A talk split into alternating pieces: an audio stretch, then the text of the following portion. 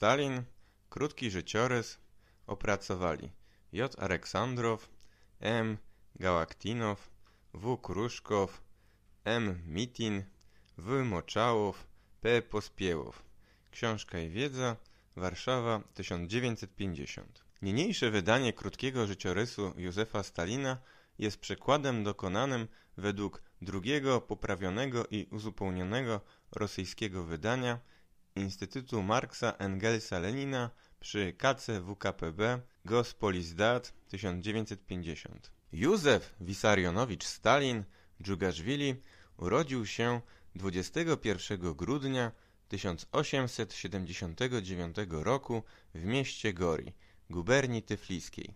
Ojciec jego, Wisarion Iwanowicz, narodowości gruzińskiej, z pochodzenia chłop ze wsi Didiliło, guberni tyfliskiej, był z zawodu szewcem, następnie robotnikiem fabryki obuwia Adelchanowa w Tyflisie. Matka, Katarzyna Georgiewna, pochodziła z rodziny chłopa pańszczyźnianego Geładze we wsi Gamba Reuli. Jesienią 1888 roku Stalin wstąpił do szkoły duchownej w Gori. W 1894 ukończył szkołę i wstąpił w tymże roku do Tyfliskiego Prawosławnego Seminarium Duchownego. W Rosji w tych latach na gruncie rozwoju kapitalizmu przemysłowego i wzrostu ruchu robotniczego zaczął się szybko rozpowszechniać marksizm. Utworzony i kierowany przez Lenina Petersburski Związek Walki o Wyzwolenie Klasy Robotniczej stał się potężnym bodźcem do rozwoju ruchu socjaldemokratycznego w całym kraju. Fale ruchu robotniczego dotarły również do kraju zakaukaskiego, dokąd już przeniknął kapitalizm i gdzie panował silny ucisk narodowo-kolonialny. Kraj zakaukaski był typową kolonią caratu rosyjskiego, krajem agrarnym, zacofanym pod względem ekonomicznym, z silnymi jeszcze pozostałościami pańszczyzny, krajem zaludnionym przez liczne narodowości mieszkające obok siebie jak na szachownicy. W ostatnim dwudziestopięcioleciu XIX wieku w kraju zakaukaskim zaczął się szybko rozwijać kapitalizm, wyzyskując w sposób rabunkowy robotników i chłopów, zaostrzając ucisk narodowo-kolonialny. Szczególnie szybko rozwijało się górnictwo, wydobywanie i przetwarzanie ropy naftowej. Podstawowe pozycje zagarnął tu kapitał zagraniczny. Kapitalizm rosyjski, pisał Lenin, wciągał w ten sposób Kaukaz do światowego obrotu towarowego, niwelował jego odrębności miejscowe, pozostałość starodawnego zasklepienia patriarchalnego, stwarzał sobie rynek dla swych fabryk. Kraj w okresie po reformie, słabo zaludniony albo zaludniony przez górali, którzy stali z dala od gospodarstwa światowego i nawet z dala od historii, przeistaczał się w kraj przemysłowców naftowych, handlarzy wina, fabrykantów pszenicy i tytoniu. Wraz z pojawieniem się na Kaukazie kolei i pierwszych fabryk pojawiła się również klasa robotnicza. Szczególnie szybko rozwijało się naftowe Baku, wielkie centrum przemysłowe i robotnicze na Kaukazie. Rozwojowi kapitalizmu przemysłowego towarzyszył wzrost ruchu robotniczego. W ostatnim dziesięcioleciu ubiegłego wieku w kraju zakaukaskim prowadzili pracę rewolucyjną zesłani tam marksiści rosyjscy. Zaczęło się propagowanie marksizmu. Tyfliskie seminarium prawosławne było wówczas wśród młodzieży rozsadnikiem wszelkiego rodzaju idei wolnościowych, zarówno narodnicko-nacjonalistycznych, jak i marksistowsko-internacjonalistycznych. Pełno w nim było rozmaitych kółek nielegalnych. Panujący w seminarium reżim jezuicki budził w Stalinie burzliwy protest. Podsycał i wzmacniał w nim nastroje rewolucyjne. Piętnastoletni Stalin staje się rewolucjonistą. Do ruchu rewolucyjnego, mówi Stalin, przystąpiłem mając lat 15, kiedy nawiązałem kontakt z nielegalnymi grupami marksistów rosyjskich przebywających wówczas w kraju zakaukaskim. Grupy te wywarły na mnie duży wpływ i wszczepiły mi zamiłowanie do nielegalnej literatury marksistowskiej. W latach 1896-97 Stalin stoi na czele szkółek marksistowskich w seminarium, w sierpniu 1898 wstępuje już formalnie do Tyfliskiej Organizacji Socjaldemokratycznej Partii Robotniczej Rosji. Stalin zostaje członkiem grupy Mesame Dasi, pierwszej gruzińskiej organizacji socjaldemokratycznej, która odegrała w latach 1893-98 w pewnej mierze dodatnią rolę w dziele rozpowszechniania idei marksizmu. Grupa Mesame Dasi była politycznie niejednolita. Większość jej stała na stanowisku marksizmu legalnego i ciążyła ku burżuazyjnemu nacjonalizmowi. Stalin, Kecchoweli, Cułukidze utworzyli trzon kierowniczy rewolucyjnej marksistowskiej mniejszości Mesame Dasi. Mniejszość ta stała się zarodkiem rewolucyjnej socjaldemokracji w Gruzji. Stalin wiele i uporczywie pracuje nad sobą. Studiuje kapitał Marksa, manifest partii komunistycznej i inne dzieła Marksa i Engelsa. Zaznajamy się z pracami Lenina skierowanymi przeciwko narodnictwu, marksizmowi legalnemu i ekonomizmowi. Już wówczas prace Lenina wywarły głębokie wrażenie na Stalinie. Za wszelką cenę muszę go zobaczyć, powiedział Stalin po przeczytaniu pracy Lenina. Wspomina jeden z towarzyszy, który znał dobrze Stalina w owym czasie. Zakres teoretycznych zainteresowań Stalina jest nadzwyczaj szeroki. Studiuje filozofię, ekonomię polityczną, historię, nauki przyrodnicze, czyta klasyków literatury pięknej, staje się wykształconym marksistą. Stalin prowadzi w tym okresie intensywną pracę propagandową w kółkach robotniczych. Uczestniczy w nielegalnych zebraniach robotniczych, pisze odezwy, organizuje strajki. Była to pierwsza szkoła rewolucyjnej pracy praktycznej, którą Stalin przeszedł wśród przodujących proletariuszy Tyflisu. Przypominam sobie, mówił Stalin, rok 1898, kiedy po raz pierwszy powierzono mi kółko składające się z robotników warsztatów kolejowych. Tutaj, w gronie tych towarzyszy, przeszedłem wówczas pierwszy swój bojowy chrzest rewolucyjny. Moimi pierwszymi nauczycielami byli robotnicy tyfliscy. Nauczanie w marksistowskich kółkach robotniczych w Tyflisie odbywało się według opracowanego przez Stalina programu. W seminarium, gdzie był zorganizowany surowy system śledzenia podejrzanych, zaczynają domyślać się nielegalnej pracy rewolucyjnej Stalina. 29 maja 1899 roku wydalają go z seminarium za propagandę marksizmu. Przez pewien czas Stalin jako tako utrzymuje się z korepetycji, a następnie w grudniu 1899 roku zaczyna pracować w tyf tyfliskim obserwatorium fizycznym jako obserwator rachmistrz. Nie przerywa przy tym ani na chwilę działalności rewolucyjnej. Już w owym czasie Stalin jest jednym z najbardziej energicznych i wybitnych działaczy tyfliskiej organizacji socjaldemokratycznej. W okresie 1898-1900 powstała i ukształtowała się kierownicza centralna grupa socjaldemokratyczna organizacji tyfliskiej. Tyfliska Centralna Orga Grupa Socjaldemokratyczna dokonała ogromnej pracy rewolucyjno-propagandowej i organizacyjnej w związku z utworzeniem nielegalnej socjaldemokratycznej organizacji partyjnej. Stalin stoi na czele tej grupy. Leninowski Związek Walki o Wyzwolenie Klasy Robotniczej był wzorem, który stale naśladowali w swej pracy tyflisty socjaldemokraci rewolucyjni. Ruch robotniczy w Tyflisie pod kierownictwem rewolucyjnej mniejszości Mesame Dasi, Stalin, Kecchoweli, Cułukidze poczyna w okresie tym przekraczać ramy dawnej, wyłącznie propagandowej pracy z wybitnymi jednostkami spośród robotników. Agitację w masach za pomocą wydawania odezw na tematy aktualne, za pomocą masówek i demonstracji politycznych przeciwko caratowi życie wysuwa na plan pierwszy. Oportunistyczna większość Mesame Dasi, która przechylała się na stronę ekonomizmu, odżegnywała się od metod rewolucyjnych i była przeciwna ulicznej walce politycznej z samowładztwem. Zwalcza nową taktykę niezwykle ostro.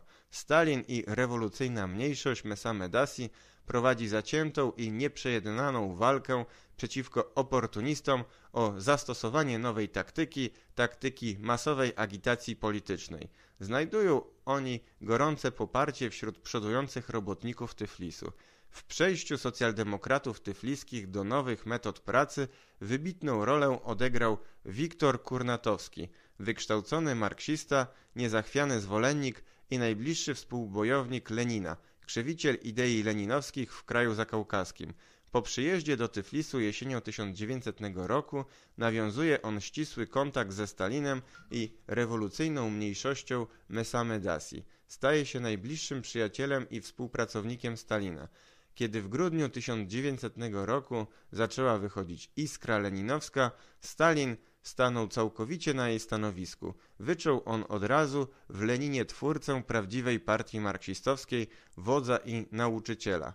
Zaznajomienie się z działalnością rewolucyjną Lenina z końca ostatniego dziesięciolecia ubiegłego wieku, a szczególnie po roku 1901, po wydaniu Iskry, mówi Stalin, doprowadziło mnie do przekonania, że w osobie Lenina mamy człowieka niezwykłego. Nie był on wówczas w moich oczach zwykłym kierownikiem partii. Był jej faktycznym twórcą, ponieważ tylko on rozumiał wewnętrzną istotę i palące potrzeby naszej partii. Kiedy porównywałem go z pozostałymi kierownikami naszej partii, zdawało mi się ciągle, że współtowarzysze Lenina Plechanow, Martow, Axelrod i inni stoją o całą głowę niżej od Lenina, że Lenin w porównywaniu z, z nimi nie jest po prostu jednym z kierowników, lecz kierownikiem wyższego typu, orłem górskim, nieustraszonym w walce i śmiało prowadzącym partię naprzód po niezbadanych drogach rosyjskiego ruchu rewolucyjnego. Przejęty bezgraniczną wiarą w leninowski geniusz rewolucyjny, poszedł Stalin drogą Lenina. Nie zbaczał nigdy z tej drogi i po śmierci Lenina śmiało i pewnie kontynuuje jego dzieło. W warunkach rozpoczynającego się kryzysu ekonomicznego pod wpływem ruchu robotniczego w Rosji i w wyniku działalności rewolucyjnych socjaldemokratów w Tyflisie w latach 1900-1901 wzmaga się fala strajków ekonomicznych ogarniających jedno przedsiębiorstwo po drugim. W sierpniu 1900 roku wybucha olbrzymi strajk robotników warsztatów kolejowych i parowozowni. W strajku tym bierze czynny udział M. Kalinin, zesłany z Petersburga na Kaukaz. 22 kwietnia 1900, 1901 roku w centrum Tyflisu odbywa się demonstracja pierwszomajowa. Stalin jest organizatorem i kierownikiem tej demonstracji. Demonstrację tę Iskra Leninowska oceniła jako znamienne wydarzenie o historycznej doniosłości dla całego Kaukazu. Wpływ jej na cały późniejszy ruch robotniczy na Kaukazie był wyjątkowo wielki. W ten sposób pod kierownictwem rewolucyjnej mniejszości Mesamedasi ze Stalinem na czele dokonało się przejście ruchu robotniczego Gruzji od wąskiej propagandy kółkowej do masowej agitacji politycznej. Tym samym również na Kaukazie zaczęło się zespalanie socjalizmu z ruchem robotniczym. Podobnie jak to przed kilku laty świetnie urzeczywistnił kierowany przez Lenina Petersburski Związek Walki. Zaniepokojony rozrostem walki rewolucyjnej proletariatu zakaukaskiego, rząd carski wzmaga represje, licząc, licząc, że w ten sposób powstrzyma ruch. 21 marca 1901 roku policja dokonała rewizji w obserwatorium fizycznym, gdzie mieszkał i pracował Stalin. Rewizja i o czym dowiedziano się później, rozporządzenie ochrany o aresztowaniu Stalina zmuszają go do przejścia na stopę nielegalną. Od tej chwili aż do rewolucji lutowej 1917 roku prowadzi on w warunkach nielegalnych pełne naprężenia i bohaterstwa życie zawodowego rewolucjonisty szkoły leninowskiej. Satrapowie carscy byli bezsilni wobec wzrastającego ruchu rewolucyjnego. Od września 1901 roku z inicjatywy Stalina i Kecchoweliego zaczęła wychodzić Brdzoła, walka, pierwsze nielegalne gruzińskie pismo socjaldemokratyczne, które konsekwentnie krzewiło ideę iskry leninowskiej. Brdzoła była najlepszym po iskrze pismem marksistowskim w Rosji. Artykuł wstępny pierwszego numeru Brdzoły wrzesień 1901 roku pod tytułem Od redakcji napisał Stalin. Określając zadania gazety, Stalin pisał Gruzińska Gazeta Socjaldemokratyczna powinna dawać jasną odpowiedź na wszelkie zagadnienia związane z ruchem robotniczym, wyjaśniać sprawy zasadnicze, wyjaśniać teoretycznie rolę klasy robotniczej w walce i rzucać światło socjalizmu naukowego na każde zjawisko, z którym styka się robotnik. W artykule tym Stalin wskazywał, że gazeta powinna przewodzić ruchowi robotniczemu, stać jak najbliżej masy robotniczej, mieć możliwość stale wpływać na nią, być jej świadomym i kierującym ośrodkiem. W następnym numerze gazety Brdzoła, listopad-grudzień 1901 roku, opublikowany został ważny artykuł Stalina pod tytułem Socjaldemokratyczna Partia Robotnicza Rosji i jej najbliższe zadania. W artykule tym Stalin podkreślał konieczność połączenia socjalizmu naukowego z żywiołowym ruchem robotniczym, wskazał na kierowniczą rolę klasy robotniczej w demokratycznym ruchu wyzwoleńczym i uzasadnił zadanie zorganizowania samodzielnej politycznej partii proletariatu. Duże rozmiary przybiera również wydawanie odezw w rozmaitych językach wielonarodowościowego kraju zakaukaskiego. Znakomicie napisane odezwy ukazywały się w języku rosyjskim, gruzińskim i ormiańskim i pełno ich było we wszystkich dzielnicach Tyflisu. Pisała Iskra Leninowska o działalności socjaldemokratów tyfliskich. Najbliższy współpracownik Stalina, Łado Kecchoweli, tworzy w Baku komitet o kierunku leninowsko-iskrowskim i organizuje nielegalną drukarnię. 11 listopada 1901 roku odbyła się konferencja Tyfliskiej Organizacji Socjaldemokratycznej, na której został wybrany Tyfliski Komitet SDPRR. W skład komitetu wszedł Stalin. W Tyflisie, w Tyflisie Stalin pozostał jednak bardzo krótko. W końcu listopada na zlecenie Komitetu Tyfliskiego jedzie do Baku, Batumu, jedzie do Batumu, trzeciego pod względem wielkości po Baku i Tyflisie ośrodka proletariackiego na Kaukazie w celu stworzenia organizacji socjaldemokratycznej. W Batumie Stalin rozwija niezmiernie ożywioną działalność rewolucyjną, nawiązuje stosunki z przodującymi robotnikami, tworzy kółka socjaldemokratyczne, prowadzi osobiście szereg kół, zakłada nielegalną drukarnię, pisze płomienne odezwy, drukuje je i rozpowszechnia, kieruje walką robotników w fabrykach Rothschilda i Mantaszowa, organizuje rewolucyjną propagandę na wsi. Tworzy w Batumie organizację socjaldemokratyczną, organizuje Batum, Batumski Komitet SDPRR, kieruje strajkami w fabrykach. 9 marca 1902 roku zorganizował słynną demonstrację polityczną robotników batumskich, którą sam kierował i na której czele sam szedł. Tutaj zostało urzeczywistnione przez Stalina w praktyce połączenie strajku z demonstracją polityczną. W ten sposób w decydującej i nieprzyjednanej walce z oportunizmem ukształtowała się i wyrosła w owym okresie leninowsko-iskrowska organizacja kraju zakaukaskiego. Jej najwybitniejszym organizatorem i kierownikiem był Stalin, którego robotnicy batumscy już wówczas nazywali nauczycielem robotników. Leninowsko-iskrowska organizacja w kraju zakaukaskim była budowana na trwałych podstawach internacjonalizmu proletariackiego i jednoczyła w swych szeregach przodujących proletariuszy różnych narodowości Gruzinów, Ormian, Azerbejdżan, Rosjan, Lenin później niejednokrotnie stawiał za przykład zakaukaską organizację partii jako wzór internacjonalizmu proletariackiego.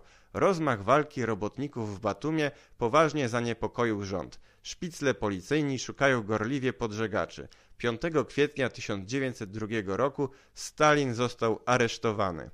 Ale i w więzieniu, najpierw w Batumskim, Później od 19 kwietnia 1903 roku w Kutajskim, znanym ze swego okrutnego reżimu, a następnie ponownie w Batumskim, Stalin nie zrywa łączności z pracą rewolucyjną. W początkach marca 1903 roku odbywa się pierwszy zjazd kaukaskich organizacji socjaldemokratycznych, na którym konstytuuje się Związek Kaukaski SDPRR. Stalin, znajdujący się wówczas w więzieniu, zostaje zaocznie wybrany do Kaukaskiego Komitetu Związkowego SDPRR. Siedząc w więzieniu, dowiaduje się od towarzyszy przybyłych z drugiego zjazdu partii o niezmiernie poważnych rozbieżnościach między bolszewikami a mniejszewikami. Staje zdecydowanie po stronie Lenina, bolszewików jesienią 1903 roku Stalina zesłano na trzy lata do wschodniej Syberii, do wsi Nowa Uda, powiatu bałaganskiego, guberni irkuckiej. 27 listopada 1903 roku przybywa na miejsce zesłania. Tutaj otrzymuje list od Lenina. Po raz pierwszy poznałem się z Leninem w roku 1903, mówi Stalin. Co prawda była to znajomość nieosobista, lecz zaoczna, oparta na wymianie listów, ale pozostawiła ona na mnie niezatarte wrażenie, które nie opuszczało mnie przez cały czas mej pracy w partii. Znajdowałem się wówczas w Syberii na zesłaniu. List Lenina był stosunkowo niewielki, lecz zawierał śmiałą, nieustraszoną krytykę praktycznej działalności naszej partii i niezwykle jasne i zwięzłe wyłuszczenie całego planu pracy partii na najbliższy okres. Na zesłaniu Stalin pozostał niedługo. Rwał się na wolność, ażeby jak najprędzej zabrać się do wcielania w życie leninowskiego planu zbudowania partii bolszewickiej. 5 stycznia 1904 roku ucieka z zesłania. W lutym 1904 roku Stalin jest ponownie na Kaukazie, początkowo w Batuwie, a potem w Tyflisie. Rozdział drugi. Prawie dwa lata spędził Stalin w więzieniu i na zesłaniu. Były to lata dalszego wzbierania fali rewolucyjnej w kraju. W ciągu tego czasu odbył się drugi zjazd SDPRR, który utrwalił zwycięstwo marksizmu nad ekonomizmem. Lecz zamiast dawnych rozbitych przez partię oportunistów, ekonomistów, występują nowi oportuniści, mieńszewicy. Po zjeździe rozgorzała zaciekła walka Lenina i bolszewików przeciwko mieńszewikom, ich oportunistycznym ideom, ich rozłamowym i dezorganizatorskim poczynaniom. Wojna rosyjska-japońska, która się wówczas rozpoczęła i dojrzewanie fali rewolucji jeszcze bardziej zaostrza tę walkę. Wyjście z kryzysu partyjnego, który w ten czas powstał, Lenin widzi w zwołaniu trzeciego zjazdu partii. Walka o zwołanie zjazdu stała się centralnym zadaniem wszystkich bolszewików. Na Kaukazie niezawodną ostoją Lenina w tej walce był Stalin, który stał na czele bolszewików zakaukaskich. Praca jego w owym czasie odbywa się pod znakiem zaciekłej walki z mniejszewizmem. Stalin, członek Kaukaskiego Komitetu Związkowego SDPRR wraz z towarzyszem Tschakają kierują pracą komitetu. Jest niestrudzony. Systematycznie objeżdża rejony kraju zakaukaskiego.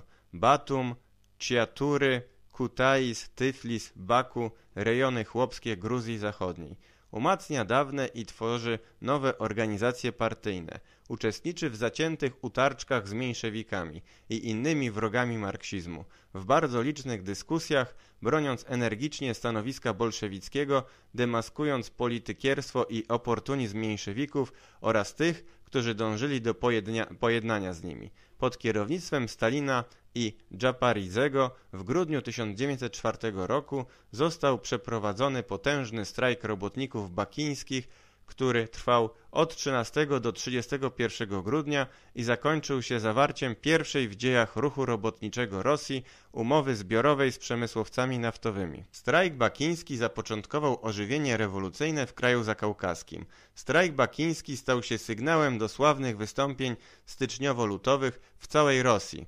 Strajk ten, według słów krótkiego kursu historii WKPB, był jak gdyby błyskawicą przed wielką burzą rewolucyjną w Rosji.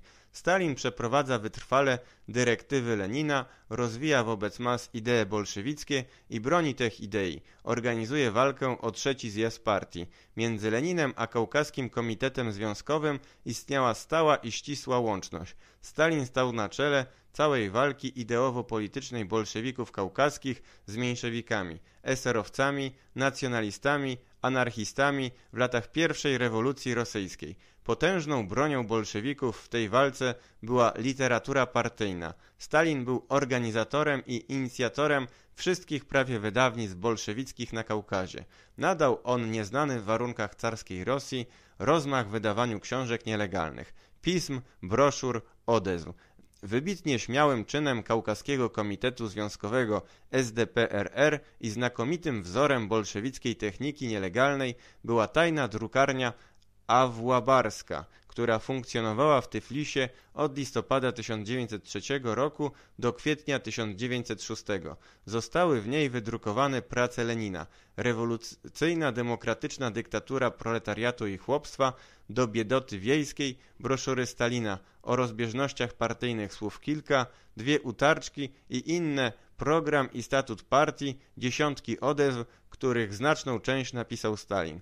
W drukarni tej wychodziły pisma Proletaris Brdzoła, Walka proletariatu i Proletaris Brdzolis Purceli, Gazetka Walki Proletariatu.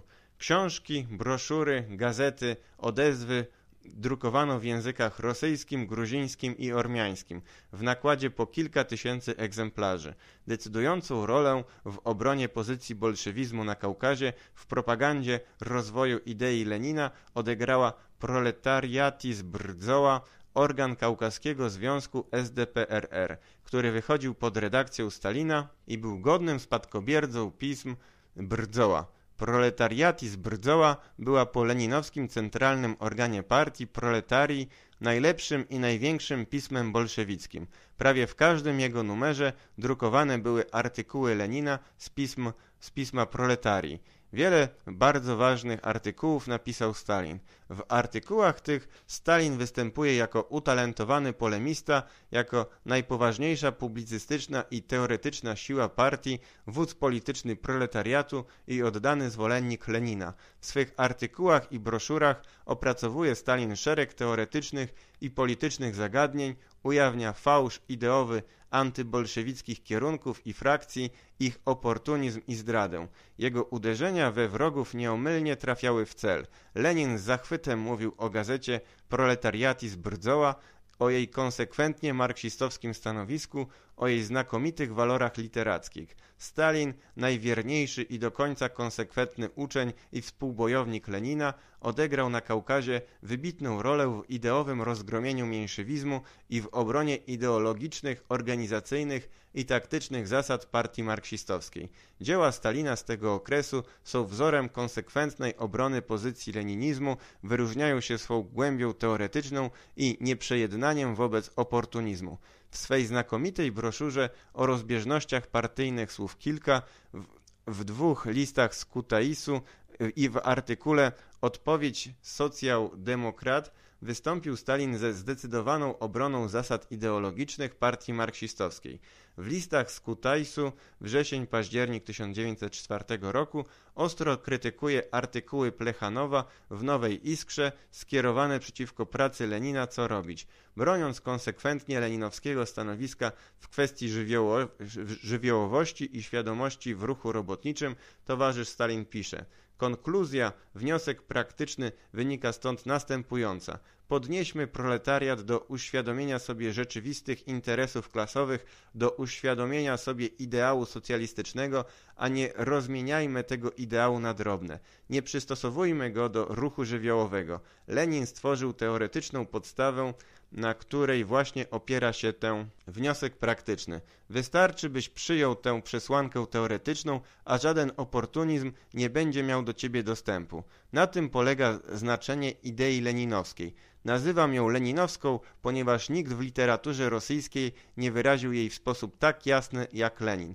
Broszura o rozbieżnościach partyjnych słów kilka, napisana na początku roku 1905, wydana nielegalnie w maju 1905, należy do wybitnych dzieł myśli bolszewickiej. Nawiązuje ona bezpośrednio do historycznego dzieła Lenina Co robić i zdecydowanie broni i rozwija genialne idee leninowskie. Rozwijając ideę Włodzimierza Lenina, towarzysz Stalin dowodzi, że świadomość socjalistyczna posiada wielkie znaczenie dla ruchu robotniczego. Jednocześnie Stalin ostrzega przed jednostronnym przecenianiem roli idei, przed zapominaniem o warunkach rozwoju ekonomicznego, o roli ruchu robotniczego. Czy można powiedzieć, mówi Stalin, że socjalizm jest wszystkim, ruch zaś robotniczy niczym? Oczywiście, że nie. Tak mówią tylko idealiści. Kiedyś, po bardzo długim czasie, rozwój ekonomiczny nieuchronnie doprowadzi klasę robotniczą do rewolucji socjalnej, a więc zmusi ją do zerwania wszelkiej łączności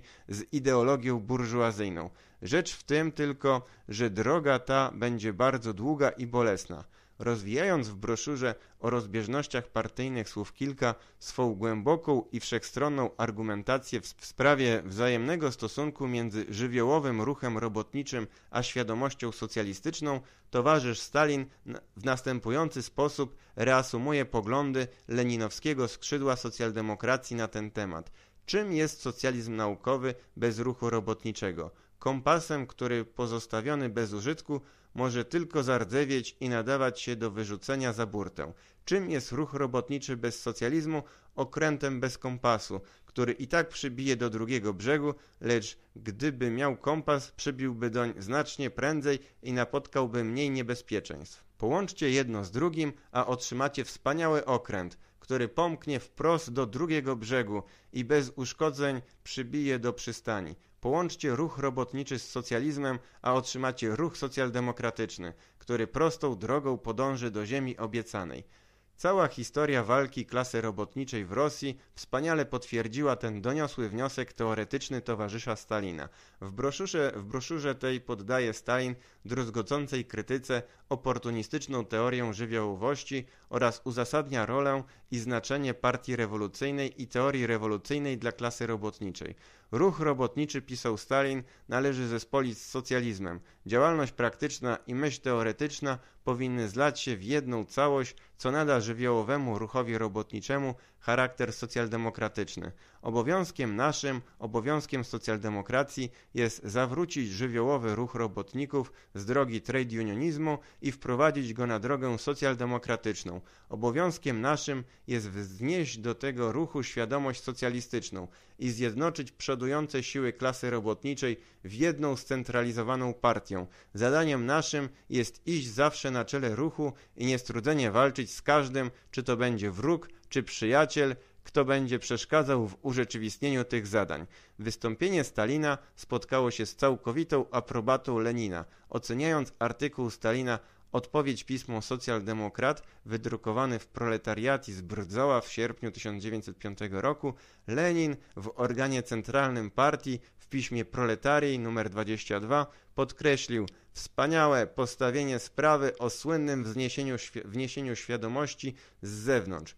W szeregu artykułów Stalin uzasadnia linię leninowską na drugim zjeździe SDPRR i po zjeździe. W artykule Klasa proletariuszy i Partia proletariuszy wydrukowanym 1 stycznia 1905 w numerze 8 Proletariati z Brdzoła poświęconym pierwszemu paragrafowi statutu partii, Stalin bronił zasad organizacyjnych partii, stojąc całkowicie na gruncie nauki Lenina o partii, rozwijając i uzasadniając idee leninowskie. Artykuł ten broni idei organizacyjnych bolszewizmu wyłożonych przez Lenina w jego znakomitej książce Krok naprzód, dwa kroki wstecz. Dotychczas, pisał Stalin, partia nasza była podobna do gościnnej, patriarchalnej rodziny, która gotowa jest przyjąć wszystkich sympatyzujących z nią. Ale potem, gdy partia nasza przekształciła się w scentralizowaną organizację, zrzuciła z siebie patriarchalne szaty i całkowicie upodobniła się do twierdzy, której bramy otwierają się tylko dla godnych. A to ma dla nas doniosłe znaczenie. W czasie, gdy samowładztwo, samowładztwo usiłuje zdeprawować świadomość klasową proletariatu trade unionizmem, nacjonalizmem, klerykalizmem i tym podobne, gdy z drugiej strony liberalna inteligencja czyni uporczywe wysiłki, by unicestwić polityczną samodzielność proletariatu i uzyskać nad nim kuratelę, w takiej chwili winniśmy być niezmiernie czujni i nie zapominać, że nasza partia jest twierdzą, której bramy otwierają się tylko dla wypróbowanych. Artykuł Jak socjaldemokracja pojmuje kwestię narodową, wydrukowany w numerze 7 Proletariati z Brdzoła z dnia 1 września 1904, jest wspaniałym komentarzem do programu narodowego SDPRR. Stalin uzasadnia i wyjaśnia, wyjaśnia w nim teorię i program partii w kwestii narodowej podaje druzgocącej krytyce oportunistyczną zasadę rozgraniczenia proletariatu według narodowości, konsekwentnie broni międzynarodowego typu budowania proletariackich organizacji klasowych. W artykule tym Stalin występuje jako wielki teoretyk kwestii narodowej, władający po mistrzowsku marksistowską metodą dialektyczną. W artykule tym są podane w zarodku idee rozwinięte później przez Stalina w jego pracy Marksizm a kwestia narodowa. Stalin od pierwszych kroków pierwszej rewolucji rosyjskiej stanowczo broni oraz przeprowadza leninowską strategię i taktykę rewolucji oraz leninowską ideę hegemonii proletariatu w rewolucji. Mając na myśli liberałów, którzy dążyli nie do rewolucji, lecz do pojednania z carem, Stalin jeszcze w przededniu 9 22 stycznia 1905 roku mówił Tak, panowie, próżne są wasze wysiłki. Rewolucja rosyjska jest nieunikniona, równie nieunikniona jak wschód słońca. Czyż możecie powstrzymać wschodzące słońce? Główną siłą tej rewolucji jest proletariat miast i wsi, zaś jej chorążym jest socjaldemokratyczna partia robotnicza, a nie wy, panowie liberałowie. Podobnie stanowczo broni Stalin leninowskiej idei powstania zbrojnego jako środka do obalenia samowładztwa i wywalczenia republiki. Prace jego z lat 1905-1907 zawierają wszechstronne uzasadnienie idei powstania zbrojnego. Ocalić lud może tylko zwycięskie powstanie samego ludu, mówi towarzysz Stalin. Podobnie jak Lenin, przypisywał on wielkie znaczenie technicznemu przygotowaniu powstania, organizacji drużyn bojowych, zdobywaniu broni i tym podobnych. Właśnie kierownictwo techniczne i przygotowanie organizacyjne powstania ogólnorosyjskiego, pouczał Stalin, jest tym nowym zadaniem, które życie postawiło przed proletariatem. Stalin ustawicznie kierował działalnością organizacji bolszewickich kraju zakaukaskiego podczas przygotowań do powstania zbrojnego. Stalin uzasadnia i rozwija ideę Lenina o tymczasowym rządzie rewolucyjnym. Poucza, że stworzenie tymczasowego rządu rewolucyjnego powinno być naturalnym wynikiem zwycięskiego powstania zbrojnego ludu. Skoro proletariat i chłopstwo zwyciężał w powstaniu, to i rewolucyjny rząd tymczasowy powinien być wyrazicielem ich nadziei i interesów. Rząd ten powinien być rewolucyjną dyktaturą proletariatu i chłopstwa. Jedynie dyktatura tych rewolucyjnych klas będzie w stanie okiełznać i zdławić ciemne siły reakcji, uzbroić lud, zrealizować program minimum SDPRR, utrwalić zwycięstwo rewolucji, doprowadzić ją do końca. Jeżeli przodujący proletariat jest wodzem rewolucji, mówi Stalin, i jeżeli będzie on musiał wziąć czynny udział w organizowaniu powstania, to jasne jest samo przez się, że nie możemy umywając ręce odseparować się od tymczasowego rządu rewolucyjnego, że będziemy musieli wraz z chłopstwem zdobyć władzę polityczną i wziąć udział w rządzie tymczasowym. Wódz rewolucyjnej ulicy powinien być również wodzem w rządzie rewolucji.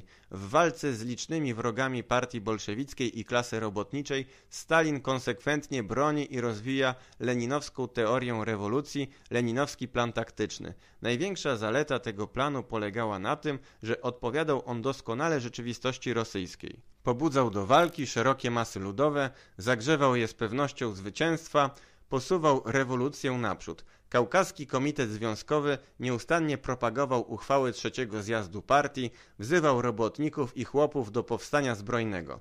Odezwy stalinowskie z roku 1905 są wzorem propagandy idei bolszewizmu wśród mas. W swych artykułach Powstanie zbrojne, a nasza taktyka, tymczasowy rząd rewolucyjny, a socjaldemokracja, reakcja wzmaga się i innych Stalin poddaje druzgocącej krytyce przywódców mniejszewickich i konsekwentnie głosi i propaguje konieczność powstania zbrojnego. Powszechny strajk październikowy z 1905 roku wykazał siłę, potęgą ruchu proletariackiego i zmusił śmiertelnie przerażonego cara do wydania manifestu z dnia 17 października.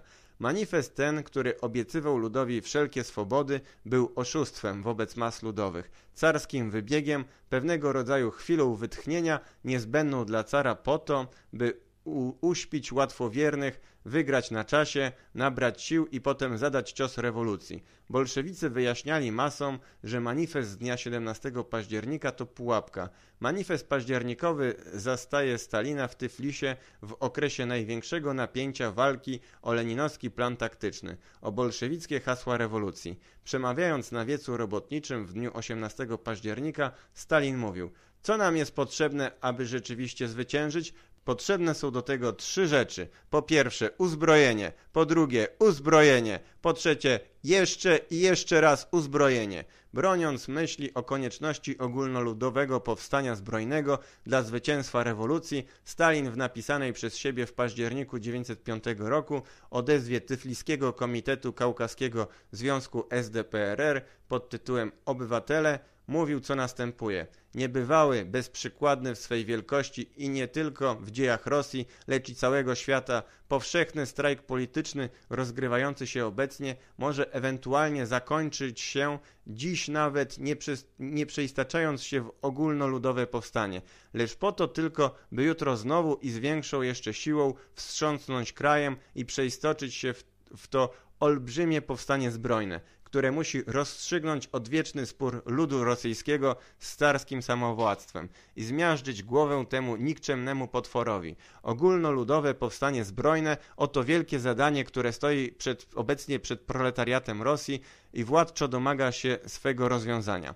W owym czasie Stalin prowadził ogromną pracę rewolucyjną w kraju zakaukaskim. Pod jego kierownictwem czwarta konferencja bolszewicka Kaukaskiego Związku SDPRR listopad 1905 roku podejmuje uchwałę w sprawie wzmożenia walki o przygotowanie i przeprowadzenie powstania zbrojnego, o bojkot Dumy Carskiej, o rozwój i umocnienie rewolucyjnych organizacji robotników i chłopów, rad delegatów robotniczych, komitetów strajkowych, rewolucyjnych komitetów chłopskich. Stalin demaskował i gromił mniejszewików jako przeciwników rewolucji i powstania zbrojnego. Przygotowywał bezustannie robotników do decydującego boju z samozwładztwem. Cały kraj zakaukaski ogarnęły płomienie pożaru rewolucyjnego.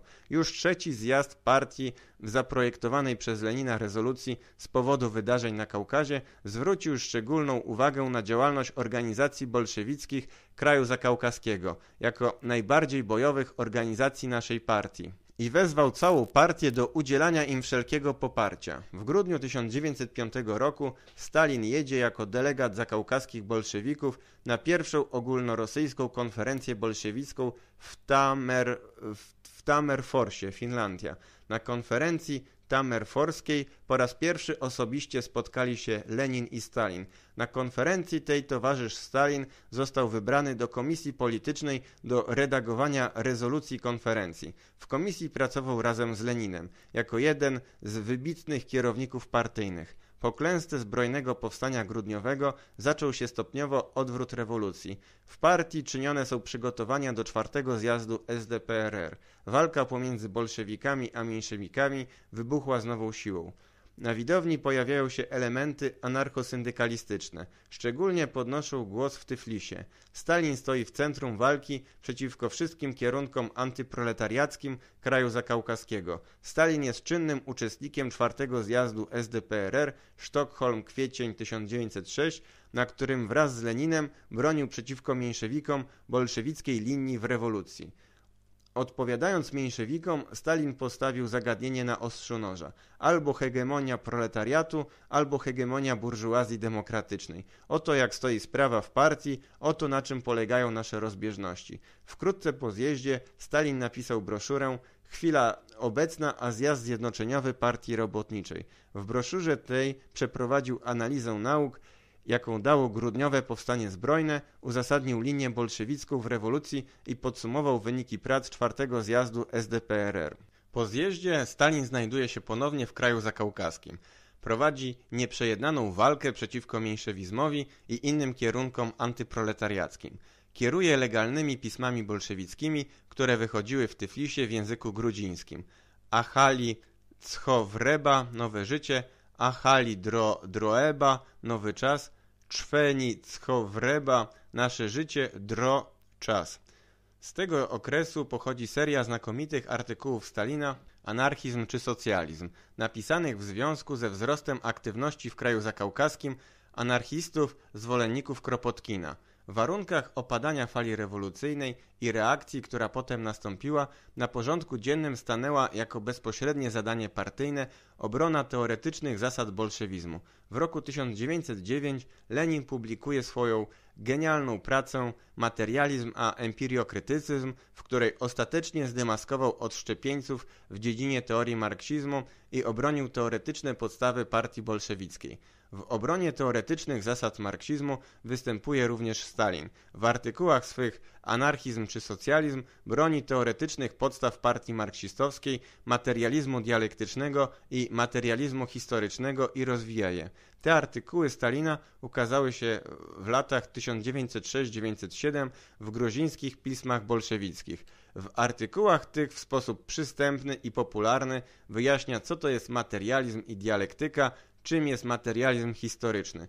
W pracy tej z niezwykle głęboką wnikliwością postawił i rozwiązał zasadnicze zagadnienia teorii marksistowsko-leninowskiej, nieuchronność i niechybność rewolucji socjalistycznej i dyktatury proletariatu, nieodzowność bojowej proletariackiej partii, partii nowego typu, różniącej się od dawnych reformistycznych partii II międzynarodówki. W pracy tej przedstawione są zasady strategii i taktyki partii. Te artykuły Stalina należą do skarbnicy ideologicznej naszej partii jako poważny wkład do teorii marksizmu-leninizmu. Są one wzorem głębokiego oświetlania zagadnień teorii marksizmu-leninizmu w nierozerwalnym związku z aktualnymi zadaniami rewolucyjnej walki klasowej proletariatu. W kwietniu-maju 1907 roku odbył się piąty londyński zjazd SDPRR, który utrwalił zwycięstwo bolszewików nad mniejszewikami.